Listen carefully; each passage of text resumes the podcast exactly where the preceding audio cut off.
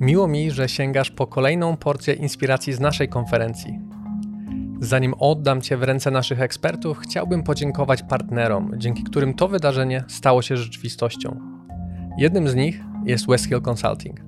Westhill jest innowatorem przestrzeni edukacji dorosłych, testując takie rozwiązania jak Adaptive Learning, gamifikacja czy Blended Learning w szkoleniach dla działów sprzedaży, menedżerów i liderów. Więcej informacji o ich ofercie znajdziesz na stronie westhill.pl. Dziękuję, że jesteś z nami i życzę wielu inspiracji.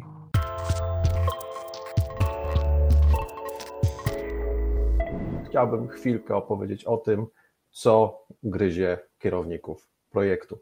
E, to było takie e, hasło przewodnie badania, które zrobiliśmy wraz z naszą firmą w zeszłym roku. I takie najważniejsze pytania, znaczy najważniejsze, najważniejsze cechy tego, tego badania. Generalnie to była połowa zeszłego roku. 27 pytań o tym, czy to było za dużo, za mało, to powiem za chwilę, z czego 16 obowiązkowych. Wcześniej robiliśmy testy na czteroosobowej grupie kontrolnej E, i finalne badanie wypełniło tylko 126 osób. Z jednej strony jest to istotne statystycznie, e, z drugiej strony zawód i smuteczek liczyliśmy na 500 e, albo nawet więcej. No niestety, tam podzielę się też lessons learned takiego badania, jeśli byście na przykład chcieli wy zrobić, to myślę, że jest cenne, no chociaż, chociażby błędem jednym, który popełniliśmy, było po prostu za długie zwyczajnie. 75% osób to było doświadczenie między 1 a 10 lat, a i nie wyjaśniłem jednej rzeczy, PM-a, czyli Project Managera, bo to często też jest jako e, Product Manager e, rozumiany. Myśmy to targetowali w Project Managerów i w Team Leaderów, czyli w taką właśnie najniższą kadrę e, menedżerską. I generalnie był tam pełen rozkład od mikrofirm po gigakorporacje. Nie można powiedzieć, że ktoś tam, nie wiem, kogoś było super więcej czy super mniej. No i w, w moim, nie chcę nawet powiedzieć, że w firmie, w moim życiu najważniejszym pytaniem, które też często propaguję na ludzi jest po co w ogóle, e, po jakiego grzyba żeśmy to e, robili. E, więc z punktu widzenia naszej firmy, no to po pierwsze chcieliśmy tak naprawdę dużo lepiej jeszcze wiedzieć, co ludzi boli, bo z jednej strony często się może pewne rzeczy wydają, a potem okazuje się coś zupełnie innego. No, ja założyłem tę firmę 5 lat temu, między innymi dlatego, że sam mając to dość duże doświadczenie, jak tutaj Radek wspomniał, 2003 roku, project managerskie, to zawsze mnie wkurzało, jak przychodził e, trener i mi opowiadał o jakichś rzeczach, z którymi ja się w ogóle nie mierzę i szczerze mówiąc jakieś tutaj tabelki, wykresiki na szkoleniu z project managementu, a ja się borykałem z zespołem, który mi, nie wiem, nie aktualizuje statusu na tablicy albo nie wypełnia raportu godzinowego, bo takie miałem, e, takie miałem przykazanie w jednej pracy, więc my też nie chcieliśmy robić, e, robić czegoś takiego, więc tak naprawdę dowiedzieć się, co ludzi boli. Oczywiście, że chcieliśmy mieć marketingowo fajny raport, którym się można podzielić. E, a po co Wam o tym mówię? No mam nadzieję, że dam Wam to myślenia, bo my rozmawiamy, no z, racji, z, racji, z racji tego, jaką jesteśmy firmą, rozmawiamy wiele z młodymi liderami na szkoleniach i praktycznie na, no wiadomo, ale na, nie na wszystkich, ale na, na tak naprawdę na większości naszych warsztatów gdzieś jakoś temat często schodzi na e, tematy wypaleniowe, na tematy autohigieny psychicznej i wtedy się po prostu otwiera puszka Pandory. Okazuje się, że po prostu tych rzeczy, tych tematów, które gryzą ludzi, które ludzi bolą, z którymi sobie nie radzą i nie bardzo są w stanie uzyskać na ten temat pomocy jest bardzo, bardzo dużo. No i to jest po prostu przerażające, powiem. Powiem szczerze, ja już troszkę do tego przywykłem, ale szczególnie na początku to po prostu była masakra, że jak się na taki temat wchodzi, to właśnie co gryzie, co jest problemem, co, gdzie, gdzie się zderzają ze ścianą, że, że to aż tak bardzo mocno e, ludzie na to reagują. E, małe les- zanim przejdę do takiego krótkiego omówienia wyników, małe lessons learned z takiego projektu, e, no bo jako firma od project managementu zawsze staramy się wyciągnąć lessons learned, ale myślę, że i to, i to takie, które myślę, że Wam też się może przydać. Po pierwsze, coś co też zawsze powtarzamy, każdy projekt w nowym obszarze najpierw wydaje się łatwy, a potem trwa trzy razy dłużej niż zakładaliście. Myśmy sobie założyli dwa miesiące na zbieranie E, tych odpowiedzi, a potem, że w miesiąc zrobimy raport i tyle. No i ten raport nie powstawał miesiąc, tylko powstawał trzy miesiące, bo nawet przy takiej ilości odpowiedzi relatywnie nie aż tak duży i okazało, okazało się, że najpierw opracowanie wyników, potem graficzne złożenie tego zajmuje naprawdę ogrom czasu, i to, ale to też jest coś, co powtarzam właściwie większości project managerów, których, których szkolimy, czyli e, jak nigdy w życiu nie robiliście podobnego projektu, to zawsze się wszystko wydaje łatwe. Taki paralela do życia codziennego, pewnie część z Was już przeszła budowę domu albo remont mieszkania, albo coś takiego, to zawsze się wydaje. E, zawsze się wydaje na początku łatwe, a później trwa dwa razy dłużej i kosztuje trzy razy więcej niż się, niż się wydawało. Im więcej pytań, tym mniej ludzi wypełni ankietę. Surprise, surprise. Myśmy mieli 16 obowiązkowych, a 24 wszystkich i to było. Myśmy i tak wycinali, a tak naprawdę teraz, gdybym zrobił coś takiego, to zadałbym może maksymalnie 10, 10, 10 pytań. I ostatnie e, kiedy ktoś ma sensowne życzenie, którego realizacja kosztowałaby sporo pracy, zrób tak zwane MVP i sprawdź, czy ktoś z tego skorzysta. MVP, czyli Minimum Viable Product, czyli taki najmniejszy kawałeczek tego, co ta osoba chce i faktycznie zobaczyć, czy ktoś z tego skorzysta. Tu w tym przypadku chodzi mi o wersję angielską. Dwie czy trzy osoby do nas napisały, że w ogóle super, bardzo ciekawe i my byśmy chętnie to w pracę puścili naszych współpracowników, którzy są e, anglojęzyczni. E, no i e, myśmy zamiast przygotować jakąś pięciopytaniową, podstawową wersję samego kwestionariusza, to przetłumaczyliśmy cały ten długi kwestionariusz, przetłumaczyliśmy landing page z tym związany, ja nagrałem wideo zapraszające do wypełnienia badania po angielsku i badanie wypełniło zero osób. E, to też e, dało nam bardzo do myślenia i na pewno już tego, więcej tego błędu nie popełnimy. Dobrze. Co gryzie ludzi najbardziej? Co gryzie młodych liderów najbardziej? E, pogrupowaliśmy te wszystkie problemy w takie, w takie trzy główne grupy. Współpraca z klientem, współpraca z zespołem i współpraca wewnątrzfirmowa, przełożeni i inne działy.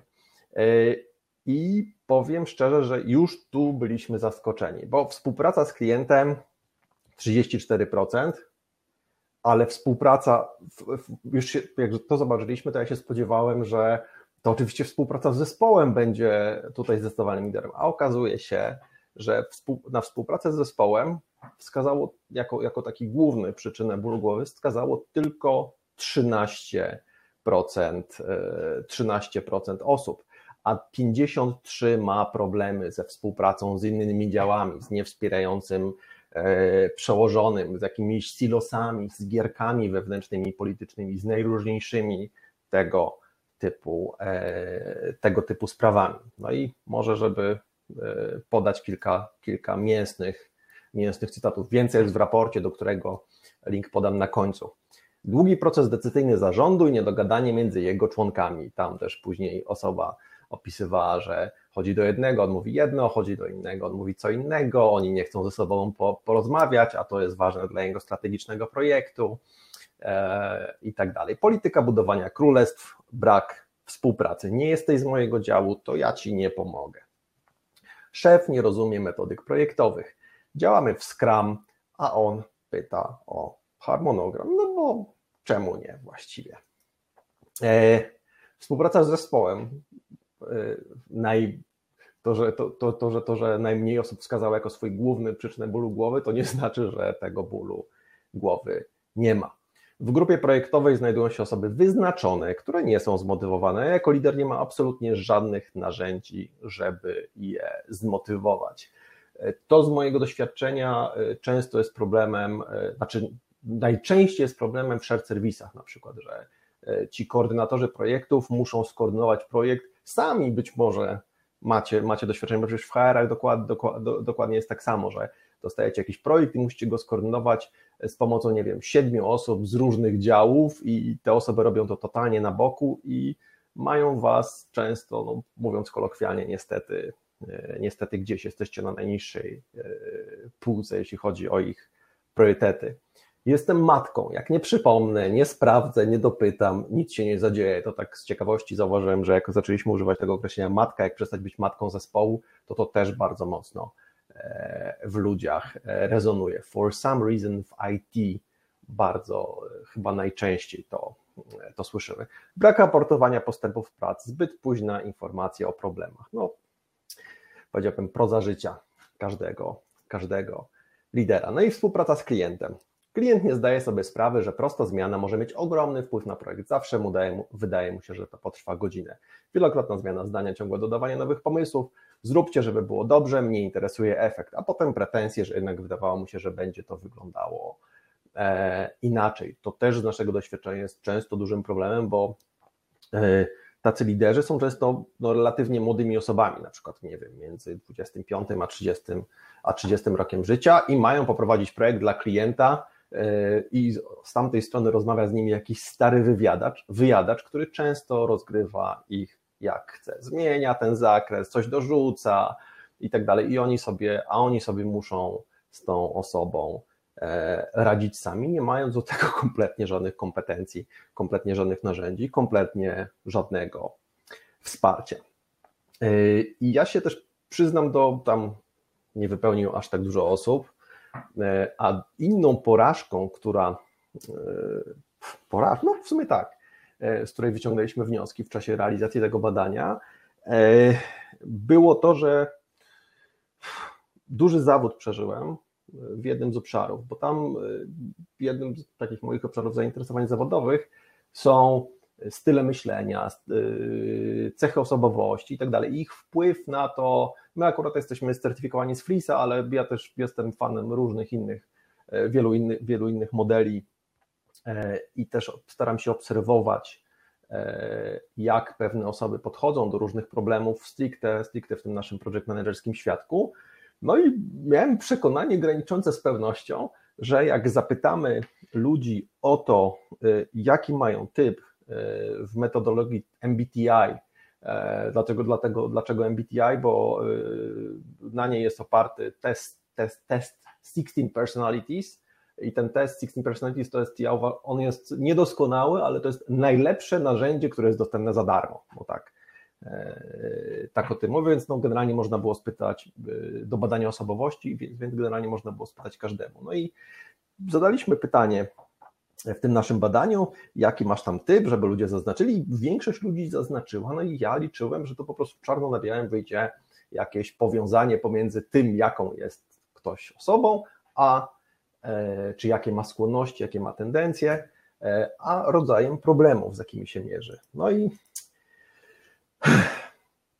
niestety nie wyszły absolutnie żadne powiązania, żadne korelacje.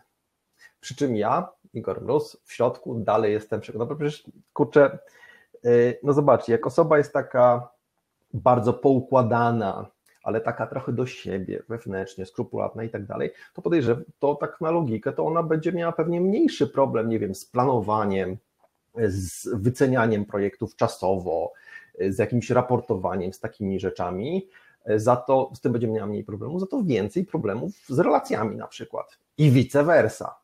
E, taka osoba bardzo otwarto, ekstrawertyczna, wyluzowana i tak dalej, będzie pewnie powinna mieć więcej problemów e, z planowaniem e, i z, takim, z tą taką formalną stroną projektów niż właśnie z relacjami. A tu niestety nie wyszło nam nic takiego. No i ja mam kilka podejrzeń. Po pierwsze, niedoskonałość tego narzędzia, takiego jak 16 Personalities. Tu już nie chcę się wgłębiać w szczegóły psychometrii, każdym razie, no, chociażby to, że y, ludzie wypełniają test albo w obcym języku, albo tak czy tak test po polsku, ale tłumaczony niezbyt doskonale.